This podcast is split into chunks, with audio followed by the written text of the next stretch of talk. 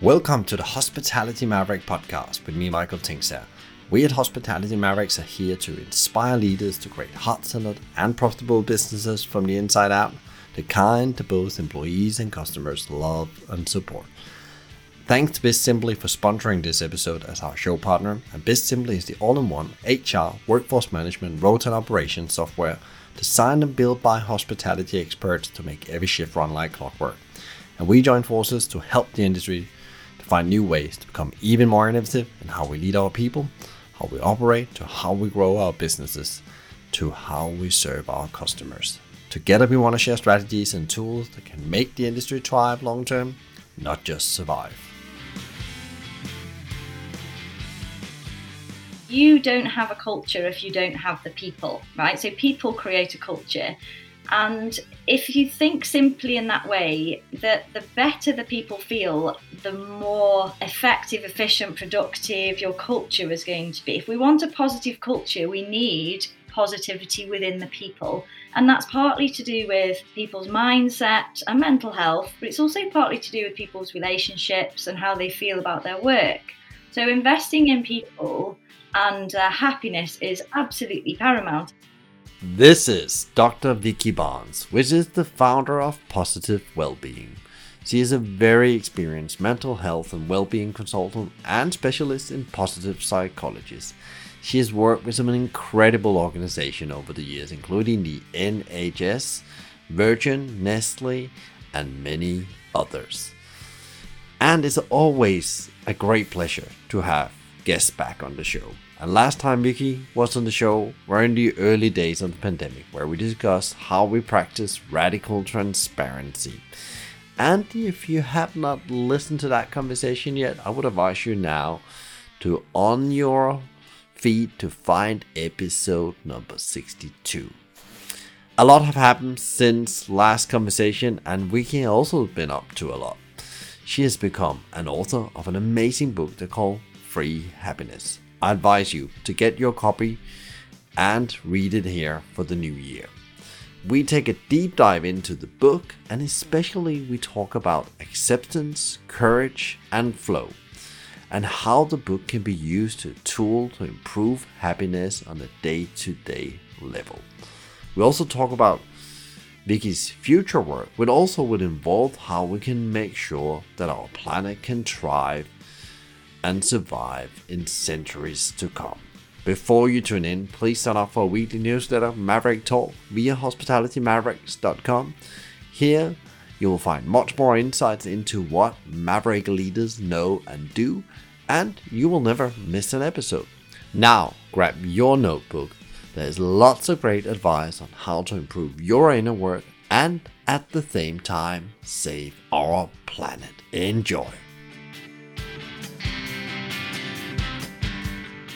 So, today I'm uh, really excited because there's nothing better when guests wants to come back, and especially guest that has a lot to contribute with. And uh, today's guest, Dr. Vicky Barnes. Um, were on in the I think it was like after the first lockdown of the pandemic and we were talking about leading with radical acceptance you know accepting the situation you're in will actually make you start moving forward. And since then a lot has happened and I'm so excited Vicky for you to to, to be back. So so, so thank you so much for coming on today. You're welcome. It's, uh, it's exciting for me too, Michael. Thanks so much for the invite. Yeah, and uh, and this time you you you're also coming back, and you, you talked about the book, and we will go into the book as we talk about you know free happiness that that exactly came to fruition. You know, it's it's here. You know, the book and out there and helping a lot of people, which is really really interesting.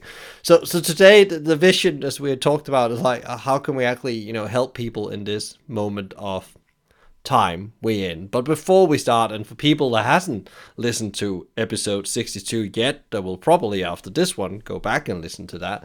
Can you just uh, give a little background about you and you know and what's happened since we, we connected last time? Of course, happy to. So in terms of background, well I'm a I'm a clinical psychologist by profession and all of my life I've been interested in people and I wasn't particularly great at school, but one of my skills was to build good relationships with friends, and I was always one of those people that people wanted to talk to and open up to. And, and I like helping people feel better. So that positivity and happiness thread was just throughout, really. And then I traveled a bit with university. I studied my second year over in Texas at University of North Texas, which was really good fun, which gave me this love of travel and meeting people from all over the world and different cultures with different views of the world and different backgrounds and different experiences and and how we understand each other better and diversity and all of that lovely stuff. And moved around a lot with work as well. Um, in order to become a clinical psychologist you've got to put the graft in and go wherever you can go to get the, the, the assistant jobs and all the experience. And and actually my first attempt at getting onto the the clinical psychology doctorate was a very polite refusal from them because I didn't have a, a, a wide enough academic background. And this was after having getting a, a, bachelor's degree. So i went and did a master's in neuropsychology because i was really interested in the brain and how that works because whilst people are all very different we've got this a really scientific model inside of our heads that it's really good to understand. So I did that and then finally got ex- accepted onto the uh, clinical psychology doctorate at Exeter Uni, which is uh, in the southwest of England and it's a beautiful place. And um, then I got really interested in the outdoors and nature and wildlife and the environment a bit more because I'm by the sea and it's just beautiful by the moors and things like that. So um, yeah, worked a long time when I qualified in the NHS. I worked for about ten years. I also worked for the Virgin Group, um, so a, a, very different experience there. And then I had um, probably the most difficult experience in my life, where my life was headed in one direction with work, with with love, with home, and health, and then all of a sudden, in the space of just a couple of months, everything went in the opposite direction, and I wasn't going forwards. I was going into, uh, well, I didn't know where I was going with any of it. And, and all four of those things just radically changed. That was my moment of radical acceptance. I will be honest, I wasn't initially radically accepting any of those things, but as a process, I started to radically accept and then came through it, obviously. And then what happened out of that were a few wonderful things, one of which is creating and setting up my own business, which is called Positive Wellbeing, which is an organizational wellness consultancy working globally with lots of lovely clients around the world. Um, and now I'm getting more interested in um, the kind of environmental planet health side of things as well. So it's all about people and planet, which I know you're also really, really passionate about. So the business is going in a slightly different direction. I'm trying to give the people what they want, which is now more about conservation and sustainability, which I'm really passionate about. So, doing that in organizations alongside working with people and their own mental health. Uh, you very kindly just mentioned the book, which is one of my toolkits, Michael. So, I worked tirelessly for a year uh, on that and then seven months to publish it. So yeah, I'm really glad that that's out there, helping helping people in the way that it was intended to. Yeah, and and I guess like you know uh, one of the things I think that's really interesting. I followed you, and uh, instead of maybe making it to a question, you can maybe just confirm that what if you, if you go and follow Vicky, she actually practices in real life. You're actually trying to document her through your, your social media and so on. And you just told me before when this call, you just been sitting out and, and getting as much sunlight as possible. And I was talking about I've been out for a walk, and you know, and you you you you're really utilizing the techniques there's in your book, the tool toolkit in a way to, to exactly was it more for yourself you're writing the book or was it for others? Because that's always interesting because there's some really really personal experiences in in this book as well. Yeah well that's a really good question actually because when i never intended to write a book. I never wanted to be an author. It wasn't one of my aspirations but when I was speaking at conferences around the world, very fortunately, people were always asking me, "Can I buy your book? Can I buy your book?" And I didn't have mm. one. So, so again, it's giving the people what they want and thinking, okay, maybe there's a, a market here. But did I write it for myself or others? Well, I started writing it to help others. However, when I thought about the kind of book that I wanted it to be, it was the answer was really clearly it's the kind of book I would want to read. So it was kind of for myself in that sense because I couldn't write a book that I didn't feel wholeheartedly in tune with, agree with. There's nothing in there that I don't believe in fully. as you've just said, you're right. All of the techniques I practice, I don't always get it right. I get it wrong a lot of the time. Um, I'm not always happy. I'm not always positive. This is a, a bit of a something that people misunderstand about positive psychologists and happiness specialists. We're not all always like that all the time. But what we do have is this toolkit that we believe in and we practice, and that's definitely something that I do. So yeah, all the chapters are broken down into things that I think are genuinely really useful for most people, no matter where along that mental health spectrum you are, whether you're feeling really well and you just want to stay well, or whether you're actually feeling quite gloomy and you need a, pick me up. It's it's for, for everybody across the board because it's it's not rocket science. It's everyday everyday stuff that's really effective and easy and accessible. Hopefully. Yeah, and we'll come back in in a moment because I've chosen three chapters or areas of the book I thought those would be really interesting from some of the feedback I get from from, from you know what I hear what the audience is talking about and we're going to come back in a moment like and what they are struggling with and how they may maybe maybe we can elaborate a bit on that and you can maybe put some example on. Before we get to that, it was also be good to hear, you know, in your work with clients, just like what what does a you know a happiness consultant or a positive psychologist help companies with? You know, what what is it they're doing? Are they going in to do a, a pep talk? And what, what, what exactly are you doing when you go out there? There's probably some leaders out there that are thinking, well, how, how is that relevant? You know? Yeah, of course. Well, sometimes I do get asked to go and do a pep talk. That's definitely within my uh, service list. So basically what it is is i mean if you think about any company culture you don't have a culture if you don't have the people right so people create a culture and if you think simply in that way, that the better the people feel, the more effective, efficient, productive your culture is going to be. If we want a positive culture, we need positivity within the people. And that's partly to do with people's mindset and mental health, but it's also partly to do with people's relationships and how they feel about their work. So investing in people and uh, happiness is absolutely paramount, I think, because human beings basically want a few things. They want, this is above and beyond all your basic needs like food and water and shelter, of course, but they basically want to be heard, they want to be understood, and they want to be happy. I don't think there's a person on the planet that wouldn't agree that actually happiness is, is really quite important. Now, people have different views on the word happiness, and um, some people like to call it being content or calm or whatever, whatever words you like to use, but that feeling that when you feel like okay life is okay life is good i'm i'm good i'm okay i call it happiness. You can call it what you like but if we focus on that within our organizations as leaders and we foster that in our people we are going to see the results in our culture. We're going to see things like um, better increased improved metrics and improved um, customer and client and uh, colleague satisfaction surveys. We're going to be hitting targets more. So all of those hard results that that businesses need to survive, you're going to get that from the soft skills, which is focusing on happiness for your people. What typical transformation do you then, you know, see or help facilitate when you go into to businesses? What what is it like? You know, that's probably not a typical use case because cultural challenges or blockers is very different from organization to organization. But like, how do you normally come in and what happens when you've been involved for some time? So usually I get asked to either do a one-off talks. It might be speaking events um, at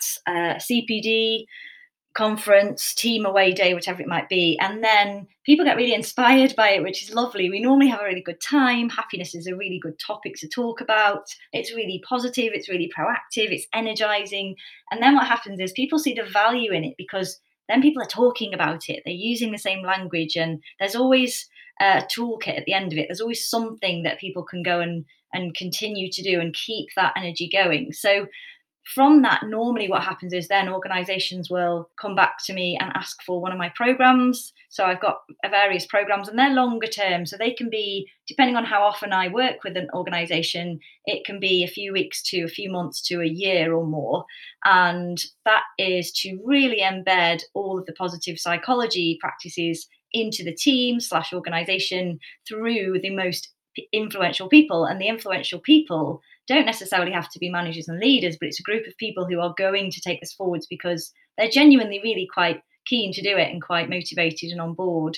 So yeah, there's there's one-off speaking events, there's programs, there are workshop series. I, I do all kinds of things. Uh, one-to-one coaching happens within the program normally, so I'll I'll work with a few people. Uh, there might be a focus group with a specific group of people who are going to implement it even more widely, like a happiness snowball effect in in company or organization. So yeah, lots of different lots of different things. And the book is actually for sale as a package as well. So um, I know that you'll you'll allow me later to offer my uh, website and things like that. But on the website, there's a, a book packages page, and and if a companies often buy a bulk uh, order of the book, and then they'll get a bit of my time alongside that package, which might be a one to one, it might be a group workshop, or it could be something uh, larger than that, like an away day. So, and that's all very focused around some of the topics in the book as well, which, as I say, are just uh, really important for for humans and cultures. Yeah, and then it's like you're very like around when you talk about it, and when you it's like giving people tools. It's it's not just about giving them the concepts. You're actually trying to give them tools as well, which I think is really really interesting because often you know any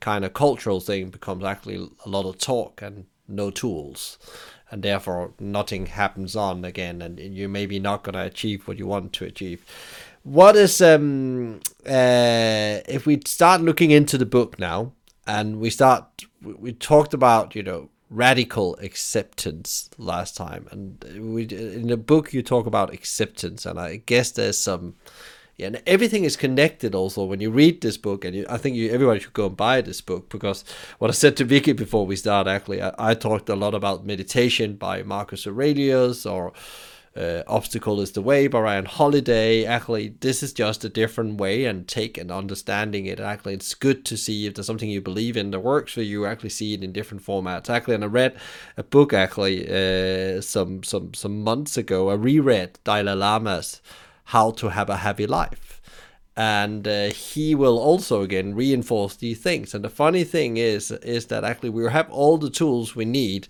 to have a better life. We just don't use them. So so if we go into the first one coming back to that acceptance.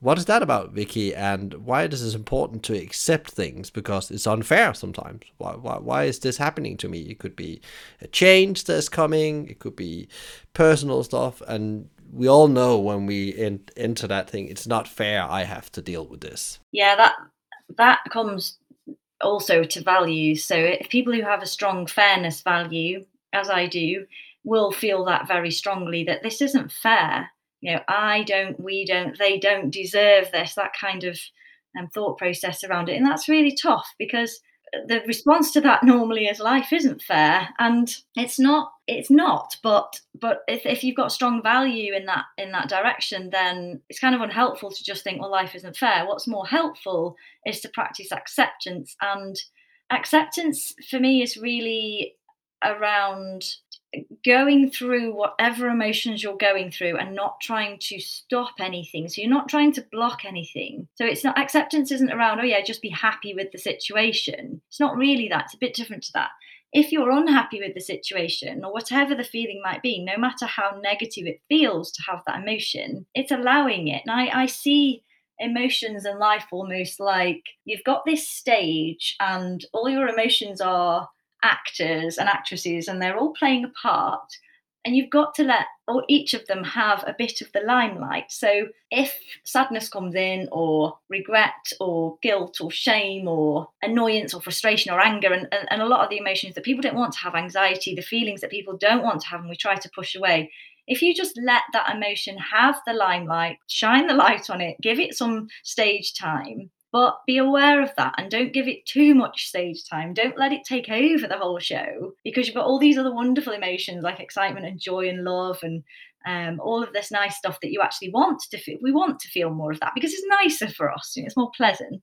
But you've got to let every emotion shine because it's got a message for you. There's a reason that it's there. And if you don't do that, you're just you're just pushing it behind the curtain and it's it's then going to start to kind of punch through the walls and start to fight with the other emotions and and it wants its center stage for a while so i think that acceptance to me is more around you've got all these characters in your life they are going to be there and i i always say that two of the most amazing things in the world are people and technology, but they're also two of the most stressful things. So technology and people can bring stress in into your life, but your role as your you've got your own character in your in your film show or your movie which is your life. You are also a character in that. So what are you going to do? How are you going to react to that? You've got all this other stuff going on. You can't control any of it really. You can only control yourself. So having that for me that analogy is really helpful. It depends how your mind works but that kind of stage and your character's analogy whereby you are kind of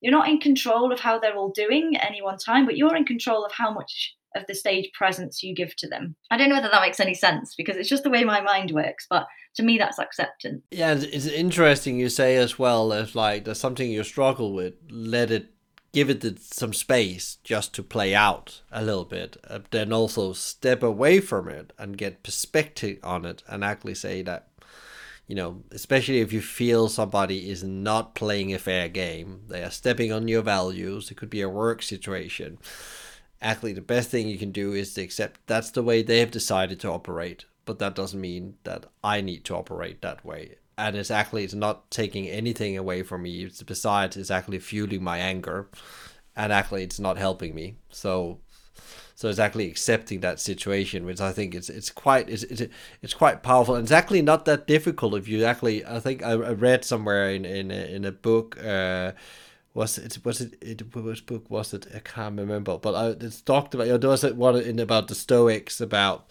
actually the Stoics ability to zoom out from the situation and accept it like and spend a bit of time of doing that and you will find out it's just a little bit of thing of all the nice things there's in the world. Uh, and you don't have to deal with it. And sometimes you need to deal with it, and you have to accept I have to deal with it. But you you don't have to to get involved like mentally. I really really liked your analogy of likely just like let it flow a bit and without taking over because I think there's there's a, there's so many things flowing around right now. You could easily be taken over by negative emotion as well, I guess. Yeah, yeah, and you know it's really interesting that you talk about stoicism, and I know that you've done a lot more reading and research into that than me. But we were talking, weren't we, uh, when we were just having a chat before about how that's related to a lot of the things that I talk about, and and I think one thing that's just come up for me there, which is also really helpful for me, is I do get quite overwhelmed with things because I'm I'm quite a I'm quite a sensitive type naturally. My temperament is to take things in and to notice things, and um, whether it's about people or the environment, and I get quite affected by people who are upset, animals, whatever it might be. So I take a lot in. But then when you've got a lot of stuff going on in your own life as well, and you've got your own business and your own house or whatever it might be, and you've just got to keep going, sometimes I think, okay, I'm overwhelmed with all of these, whether it's options or tasks or problems or whatever it might be. And sometimes it's good to just, as you just said about stoicism, always helicopter above it and just let everything land or throw it all up in the air, however you want to look at it, and just see what bubbles back up to the surface. If you can, you kind of just leave it for a while and just step away, take a step back, and rather than zooming right in and trying to get in, can't see the wood through the trees and trying to sort everything out, zoom out and just see what actually bubbles up and those things that bubble up will might be the things that you need to focus on. And sometimes quite often a lot of the other stuff which you could have wasted so much time and energy on just dissipates and it disappears and it sorts itself out. We can get so caught up and entangled with trying to deal with all of our problems and the world's problems and actually sometimes just having that reflective time and thinking okay i'm not in control of all of this and just really allowing the, the important stuff to take going back to the stage analogy analogy to take center stage and, and just dealing with that can be really really good for our, our mental health and and our physical health as well because we're we're calming our system and we're we're relaxing everything a little bit and not taking the world onto our shoulders, which a lot of us can can quite easily do. Yeah, and especially in the world we live in now, where there's so much going on. And I think I want to take us on to the next thing. You write a chapter around courage, and you know you need to, you know, when you you have the ability to do something that frightens you, you write in the book. Um, and I guess a lot of people, a lot of leaders is out there now standing in front of lots of challenges. You know, there's lots of demands. After we thought the pandemic was tough, I said that when we before we started out as we were chatting as well. But I think a lot of leaders, especially in this show, there's in this sector, really feels the pressure now and finding the courage to to move on. Can you talk a bit about about, about courage and maybe connect it a bit about to the the world we're in now and the leadership challenge within that? Yeah, well, I think we've all been really brave to just get through this. You know, there's been so much that's happened in the past few years if you look at it. But actually, some of it we're looking back at. And whenever we're looking back at something, we've come through it, right? So we've been really courageous already. So we've all got that. Anybody who's here today is already so courageous.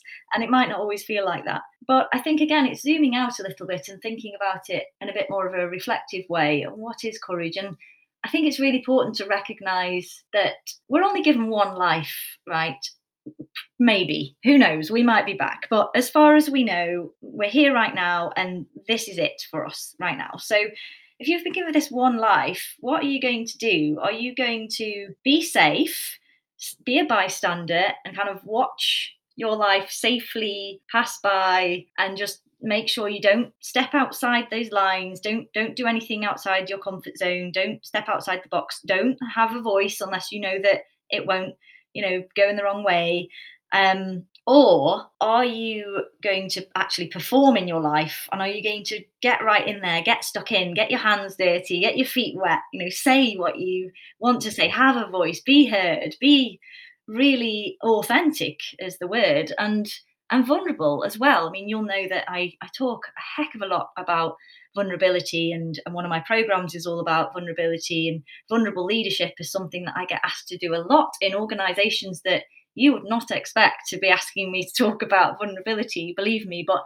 but people want it because that's how we live our most authentic life by actually being vulnerable and and people see vulnerability as a weakness but it isn't. I think it's actually our strength. It's it's how can it be a weakness if it takes so much courage to show vulnerability like that to me if you think about that for a second, it doesn't make any sense that vulnerability is a weakness when it's so takes so much strength to to go there and be vulnerable. So it's a strength, it's a courageous act, vulnerability. So I don't see those, and I write this in the book as well. I don't see vulnerability and courage as opposites. A lot of people see we're either brave or we are vulnerable, and it's like one happens or the other happens. But I see them as sitting right next to each other. If we are vulnerable, then we are brave. To be vulnerable is to be brave. And the most courageous things we can do in our lives will often be the scariest. They'll be the things that we might well fail at. They'll be the things that we're really worried about. They'll be the things that cause that fire and a little bit of butterflies in our tummy. But they'll be the things with the biggest rewards and there'll be the things that we look back on our lives and think i'm so glad that i went for that and i did that and i had the courage to do so. Because that's me that's me really performing in my own show and it's back to the movie of my life. I had no intention to talk about being on stage in, in a movie. Who knows where this is going to lead? I don't know. But it seems to keep going back to that you know we're are we going to be the protagonist? Are we going to be the the lead? Are we going to be the star? Or are we just going to sit in the audience and watch our lives as it goes by? Yeah we're going to be the hero the mentor. That's uh that's that's also in the in, in the story wars uh line.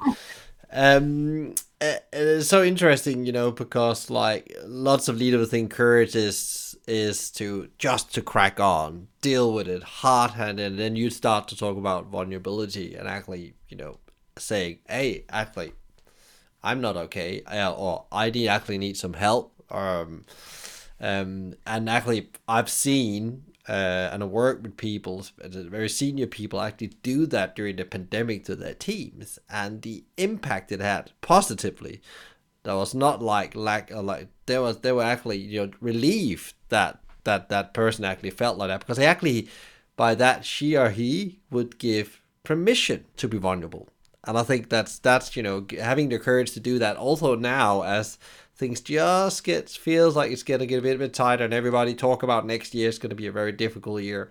Have that in mind. You know it's okay to say, yeah, I'm I I don't always have the answer, and I'm yeah I'm also struggling. I find it hard to find a balance or whatever it is because it is hard to find balance and have the perfect life it's impossible yeah yeah and i think i think also leaders because because of the nature of the role that they have and they have an accountability and responsibility for people in their teams they, they often say to me that they're scared of opening the kind of worms and being vulnerable or talking about vulnerability or opening up the conversation about mental health because they don't want to open a can of worms and they don't know how to deal with what they might get. But my response to that is always, well, the can of worms is there. Whether you open it or not is up to you. You either open it now or it's going to burst open later on. So, you know, but you're not, you can't hide what's there. It's there, and it's it putting it again onto the stage and out there into whether it's a conversation or whatever it is.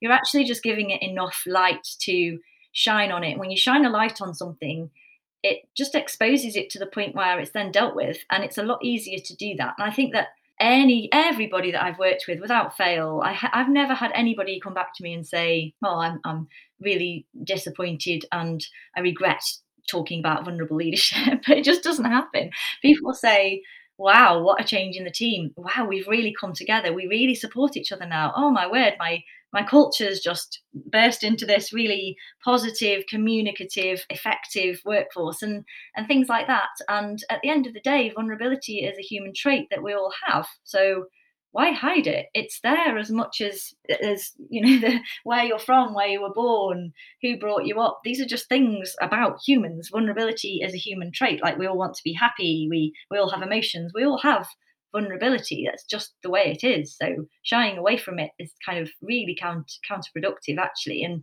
um, moving into it as as what people tend to feel like they've benefited from in terms of relationships and really moving a, a, a culture forward to a positive and psychologically safe environment, which we know is really important in teams. Yeah, and especially you know as we are hitting more shaky shaky world for for for businesses uh in the next coming years or already now for for the, the audience of this you know the people are holding on and actually you know vulnerability is actually maybe a way to, to face that and actually deal with that and actually come through these hard times. That then i also wanted to talk with you about flow because that's something i'm very obsessed about myself because uh, we talked about before we started talking about we need to accept the situation. It is what it is this is what you've been giving. You need to get the best out of it. And sometimes also just let it go. Don't try to work it or fight it. And then we talked about the courage to do things you didn't think you want to. And then we ended up in vulnerability. Um, but then also flow. I feel like really what kept me going through the pandemic was actually I found out where my impact zone I call it, but flow is a great philosophy around that as well. Like how do you actually make sure that you put yourself in that zone at least eighty percent of the time? A day and that's ambitious because some days as you said some some days i'm only 30% and some days i'm 60 and some days i'm 70% so talk to us a bit about flow and why what your ideas around the concept and why it is so important to be aware of this. I'll start with one of the things that gets in the way of flow for most of us because we are these wonderfully evolved human beings with these huge frontal lobes which do a lot of thinking all of the time, we are obsessed with thinking and we don't even mean to, but we're constantly weighing things up, thinking about the pros and cons, evaluating, analysing, su- supposing, uh, presuming. We're, we are judging. We're constantly doing all of this stuff. And I think that we're doing it more now because of the rise in social media. So we've got a lot to compare ourselves to. And is my life as good as it should be? Have I got what I want? Am I where I'm supposed to be? And everybody else seems better off, and all, all of that stuff. And how many followers do I have? And all of this stuff. Is you know really is it important? Depending what you do, it may well be. But for most of us, is it really is it really the important thing? And I think that all of this and notifications popping up all the time, it gets in the way of flow because we get too entrenched into our thoughts and we're we're always coming back to this yeah frontal lobe kind of mechanism thinking. So so what the barrier to flow is often um I, I don't want to say overthinking because we're humans and we're, we're thinking all the time, but I suppose thinking in the wrong kinds of ways. So or unhelpful kinds of ways. So the best thing about flow is that when you're really in it, you're in the zone, you're really engrossed in one thing, you're completely immersed in it, and you're not really thinking about anything else. So you're still thinking, but you're just on task, or it might be a hobby. So this could be work or personal life, right? So so flow at work might be that you're really immersed in a task that uh, you're really enjoying, and and flow in your personal life might be a hobby or activity that that you you do once or twice a week or whatever it might be. It could be a conversation with somebody. If we're in flow now, Michael, it means that we're not thinking about, oh, what was that thing that happened earlier that really annoyed me or what am I going to have for my tea tonight or anything like that. We're just thinking about the conversation, the really interesting topics that we're talking about because we're really in the zone. And the great thing about flow is what you're doing is you're giving a lot of your brain a break because you're utilizing just specific parts which are being really mindful. And we know through all the research, research on mindfulness how important that is to our health. So I don't need to talk about that. I'm sure everybody's aware of how beneficial mindfulness is now.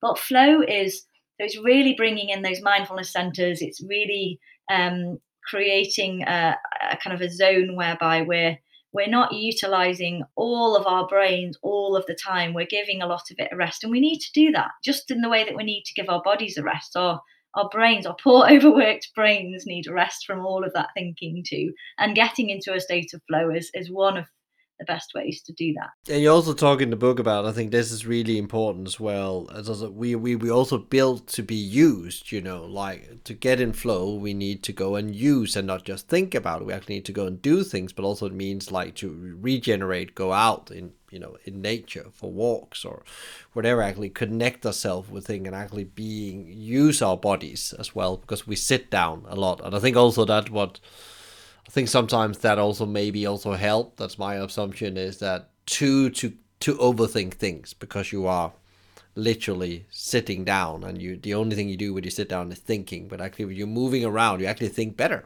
you know like and go for a walk around lunchtime. There's lots of problems that was in the morning suddenly they just disappear or you know exactly what to go and do or what to say in that situation. Yeah yeah and one of my um, the best time for me to be creative it's quite unfortunate really michael but I've, I've found a way around it because us positive psychologists do that of course.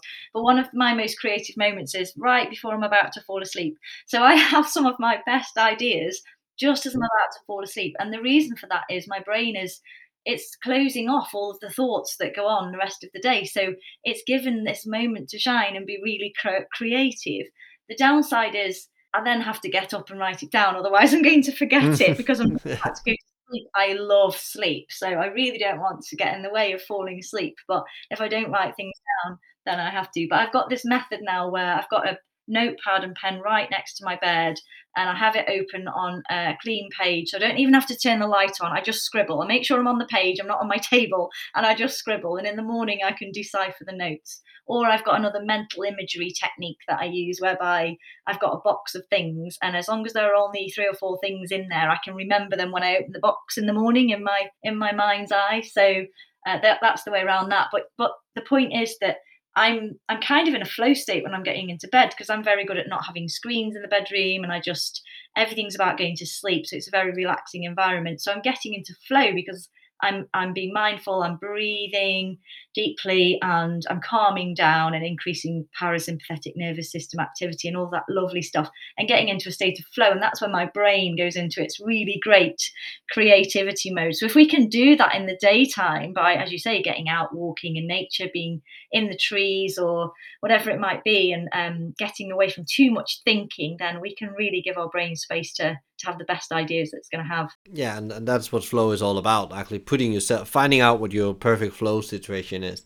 Um, what is like uh, one of the most pressing issue you would like to see moving on from from the conversation the book? Like, but what is like the pressing issue you would like to see solved in this world with with your maybe happiness happiness hat on? Well, I would like some or some countries and cultures are doing this already, but I would like happiness to be used as a measure for um, cultures and countries. So, and a bit, a bit like we've got GDP, so gross domestic product product is all about you know how successful is a country based on money, basically. So it's a very financial approach. But I think that happiness should be right in there, and, and in some countries it is. So um, a lot of countries are now looking at a well-being index, a happiness index, and I, I, I love that. And I, I would like that to be a global thing because it matters, it's meaningful, it has a huge impact, and it works, and it'll affect everything. So actually, how successful we are in general, and it goes back to what I said before about soft skills leading to hard results in organizations. It's the same for a community, a society, a country, and an economy. I'm a member of um, the Wellbeing Economy Alliance, which is um, kind of a global collaboration of people who are just really passionate about this. And if we look at well-being as an economy, we really change the way that we view things, uh, the way that cities are built, the way that community spaces are generated, inclusivity, um, understanding and accepting difference in people and what we all need, looking after wildlife, nature, and the environment, and, and back to planet health, as I talked about before. So, all of that is kind of encompassed in this well-being economy framework which i absolutely love. So for me that would be an amazing world if we can we're making steps big steps but takes a long time to change change a culture as you know. So that would be my uh, that would be my top thing i think. Challenging the existing model where it's just built on in principle capitalism financial success and actually you know weave in you know wellness and it gives it gives totally good sense because if we better taking care of ourselves, we also will be more conscious about what we do with other things because like consciousness doesn't just come from from heaven. It's actually something you work on because you you can manage yourself and you feel that I have a happy life. I'm okay as you said at the beginning. Um, what is is it that you're most excited about right now, uh, Vikki? Of all the things you you're working on, what is like something that really make you excited? You you you you made a little uh, open the door into talking about how do we actually connect happiness and the planet. Is that one of the things you're really excited about? That is the thing I'm really excited about. Yes, exactly that. It's it's something that I've been working on for years now, but it's finally become my focus. So, yeah, I'm really excited about making new connections. I'm already talking with quite a few people about going overseas next year and doing some work from a range of things really but i've done some humanitarian support work in the past as you we've talked about i think last time when i went over to the british virgin islands and helped after hurricane irma with their mental health support. So there's a bit of that and lots of countries need more support with that. But there's also lots of leadership support that needs to happen around the world as well especially in more um, kind of developing areas and I'm really interested in uh, wildlife conservation. I love animals and wildlife, and in my job, there's not a direct link to that. So I'm really excited to do more volunteer work around that. But then my learnings around the volunteer work that I'm going to be doing in that space will will bring in conservation and sustainability ideas so that I can then weave those into my programs, which I'm starting to do already. And one of my programs being Sustainable Happiness, which is all about how do we look after ourselves at the same time as looking after our environment, nature, and the world. And those two things are absolutely hand in hand. And I would like uh, nothing more than to see a world whereby we people are more side by side with nature and wildlife. And in some communities in, in the world, they've got that. They've absolutely got that. And they're that actually some of the happiest communities. So it's really important that we do that, I think. So that's one of one of my most exciting projects at the moment. Two more questions, Vikki. The book you will give away nine out of ten times, and it's not your own. Which book is that?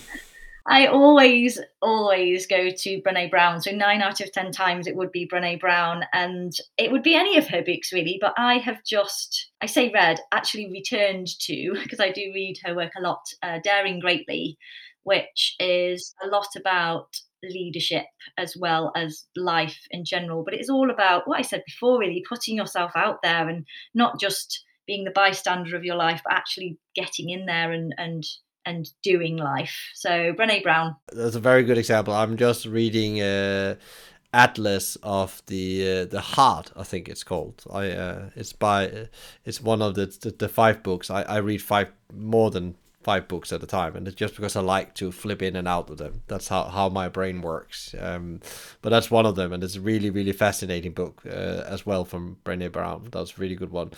So um, is there one question you wished I've asked you, but I didn't? And what would that question be? And what would you have answered? Crikey. I don't think anybody's ever asked me that question before. Um, I think it's probably a question that we should all be asking each other a bit more often, which is um, well, it's a two-part question, if I may. One is, how are you? How are you? How are you really? How are you really? And um, what do you need? I'm always telling people to ask these two questions. So yeah, if you if you'd asked me those, then I'd be very grateful. And I'm giving you my answer, am I as well? Yeah, yeah, yeah. So how am I? Um, I am um, a little bit scared of the project that I've given myself, which I talked about just now.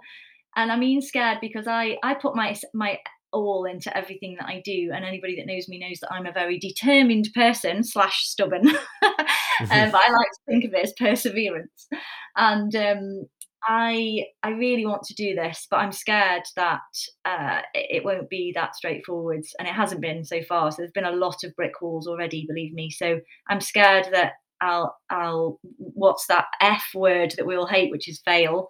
Um, and then there's a whole chapter in the book on failure, so I'll need to remind myself of my own and make sure that I do that. But yes, I'm kind of scared of it going a bit um, off course and taking me in a lot of scary directions that I haven't anticipated. And um, what do I need? The second part of the question. I think I think I just need. So I, well, I probably need contacts at this stage, don't I? I'm making contact with lots of different people in the space of wildlife conservation, environmental um, sustainability. So yeah, if anybody's listening, then they'd like um, a volunteer or a collaborator or to have chat about how this might work in the wellness space, then um, yeah, that would be amazing. Get in touch. Great. Anyone out there, reach out to me so I can put you in contact with Vikki, or she will give you details in a second. She, she can uh, you can reach out to herself. She's also on LinkedIn, I know. So that leads us to where where can we find you and uh, how do we connect with you? Oh, brilliant! Thank you, Michael. So my website has got all of my social media links on there and my email to get in touch, and that is www.drvikkibarnes.com. Uh, Vikki is spelled V I K K I. Barnes is B A R N E S. And yeah, there's my LinkedIn, which is Dr. Vikki Barnes, Twitter and um, Instagram.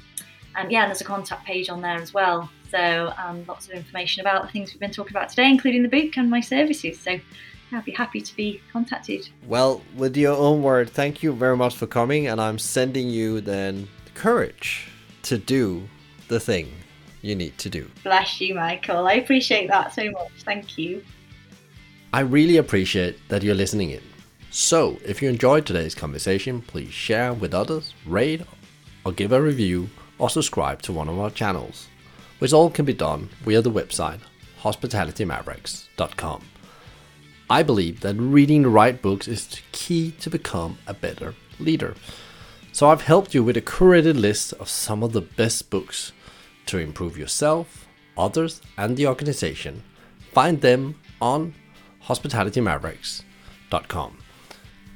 A big thank you to BizSimply for supporting us, bringing great insights, strategies, and tools to help leaders to become better every day. Check them out at bizsimply.com or on their socials at BizSimply or BizSimplyHQ. You can also email them directly at podcast at bizsimply.com.